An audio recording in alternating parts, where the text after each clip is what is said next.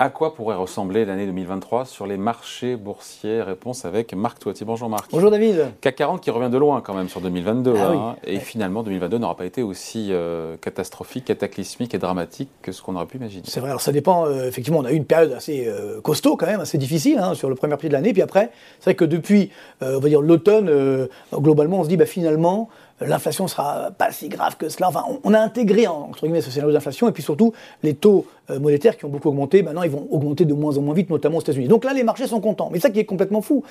Pourquoi euh, les marchés sont contents? Parce qu'ils se disent les taux d'intérêt des banques centrales vont moins augmenter.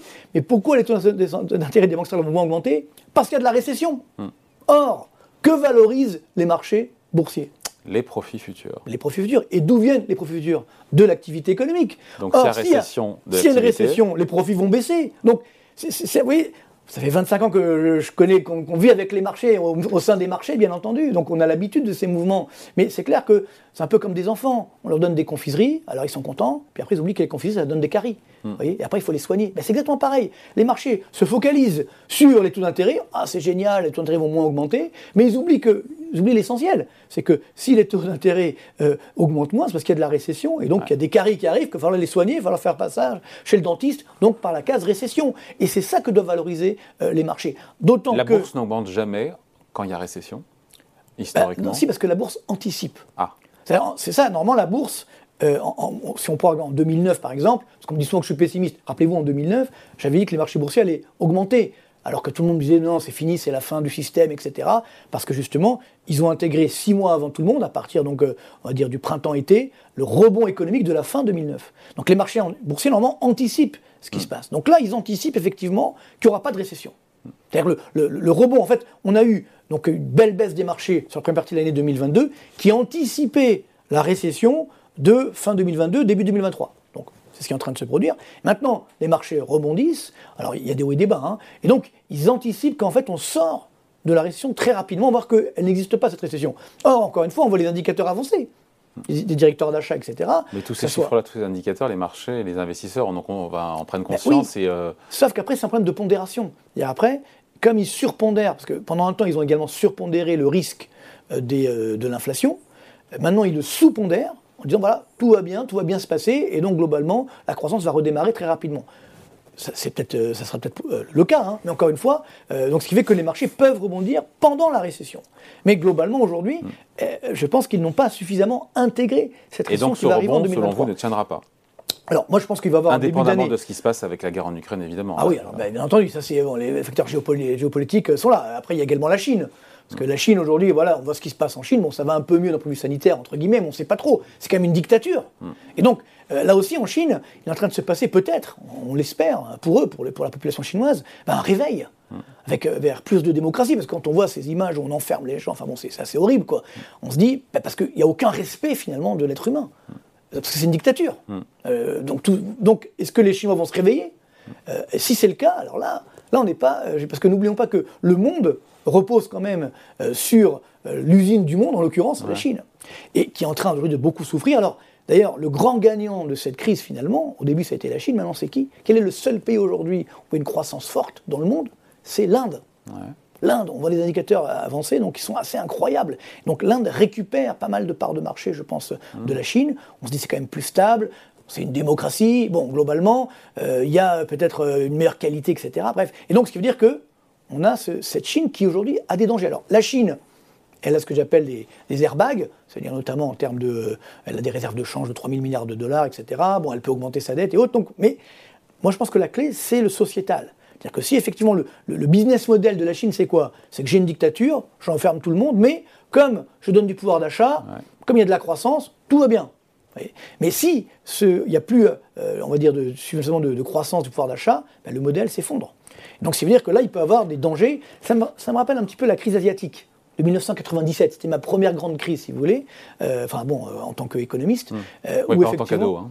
Oui, non, avant j'ai eu la crise de 87. Là, j'étais effectivement j'étais jeune, mais le crack de 87. Mais bon, mais en, plus 91, mais 97, c'est la crise asiatique. Qu'est-ce qui s'est passé à l'époque? C'est que là, on a compris, ça a commencé en Corée du Sud, en Thaïlande, qu'en fait le business model ne fonctionnait plus, qu'on pouvait pas continuer comme ça de d'assoiffer les populations, de, de, ne pas leur donner le pouvoir d'achat, qu'il fallait augmenter leur niveau de vie et autres. Et il y a eu la crise asiatique. Bon, après, on s'en est sorti, mais donc là, ça peut arriver également en Chine. Et donc, euh, là, pour les marchés, c'est pas non plus également très bon. C'est-à-dire qu'on on a des risques, parce que si la Chine n'inonde pas le monde de ses produits à bas prix, bah, évidemment, il va y avoir encore plus d'inflation, donc plus de craintes. Donc, ça veut dire que ça aussi, c'est pas du tout. Donc, d'un point de vue géopolitique, il y a beaucoup de dangers. Pareil, les marchés les oublient, ne veulent pas les voir. Je comprends Donc, première partie de l'année 2023 compliquée pour les marchés voilà, boursiers. Compliqué. Alors, dernier point sur les marchés, n'oublions pas qu'il y a également la bulle du numérique. Parce que la question de savoir, est-ce que ça y est, elle est dégonflée ou pas? Ça, c'est une grande question. Je pense que c'est la question de 2023. Beaucoup de valeurs ont largement corrigé aux États-Unis sur la tech américaine. Alors, moi, je rappelle toujours, encore une fois, qu'on dit rien de nouveau sous le soleil. C'est-à-dire qu'on revit un peu ce qu'on a vécu avec le, la bulle Internet, où à l'époque, le Nasdaq avait augmenté de 1000%. Et après, il s'est effondré de 75%. Ok? Là, le Nasdaq, pareil, pendant la bulle du numérique, a augmenté de 1100%. Donc là, il a baissé de autour des 35-37%. Donc on dit, ça y est, c'est fini, la, cure est terminée. C'est pas sûr.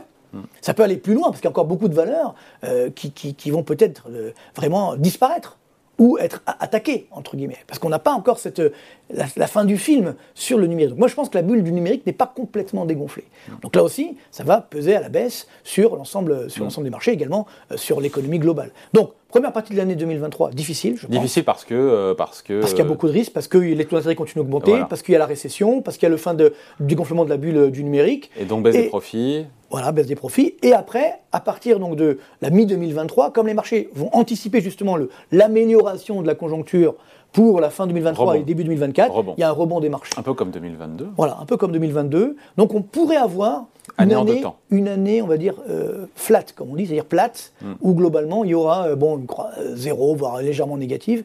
Mais la première partie va être compliquée et la deuxième partie un peu meilleure. C'est pourquoi je, pour ceux qui aiment, il faudra faire les montagnes russes. Hein. C'est-à-dire que, bon, sans rien avec la Russie, hein.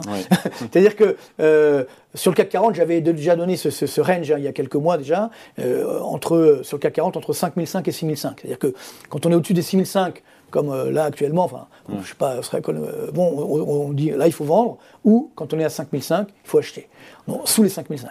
Donc voilà, il y a ce grand range sur le CAC 40, je pense qu'il va durer sur l'ensemble du, premier semestre. Euh, et après, bien sûr, bon, ça dépendra. C'est sûr que si demain il y a la paix entre l'Ukraine et la Russie, bon, ça va améliorer la situation. Mais il y a quand même beaucoup d'autres risques.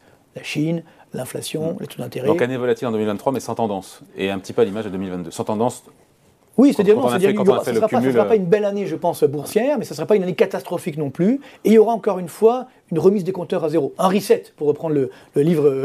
le titre de, son livre. De mon dernier livre, voilà. Ça permet pas besoin de, faire sa promo, il l'a fait lui-même. voilà, exactement. C'est signé. Non, mais euh, non, toujours dire que voilà, c'est important de faire régulièrement des, des, resets, donc des, des, remises à niveau, pour qu'ensuite, effectivement, la bourse reparte. Parce que, n'oublions pas, hein, sur long terme, la bourse, les actions avec des dividendes restent les meilleurs placements avec un peu d'immobilier, un petit peu d'or également, une, la fameuse poire pour la soif, mmh. si vous voulez. Mais voilà, ça c'est le, trio magique. Mmh. Hein. C'est-à-dire qu'on doit, effectivement, sur le long terme, avoir des actions, de l'immobilier mmh. et 10 euh, à 15% d'or pour le portefeuille. Voilà, bon, ça c'est après, on peut rentrer dans le détail, bien sûr. Mais je veux dire là, c'est que euh, c'est pas parce qu'il y a des années difficiles que la bourse euh, doit être jetée aux orties, bien entendu. Voilà, le long terme, toujours s'inscrire. Surtout en ce moment où justement, ben, voilà, donc il faut profiter des phases de, de baisse. Là, c'est des fenêtres de tir. On peut entrer sur le marché et après, on regarde plus. Voilà, on, on, on laisse dormir, on dort Exactement. dessus. Allez, merci beaucoup. Avec plaisir. Salut Marc. Salut.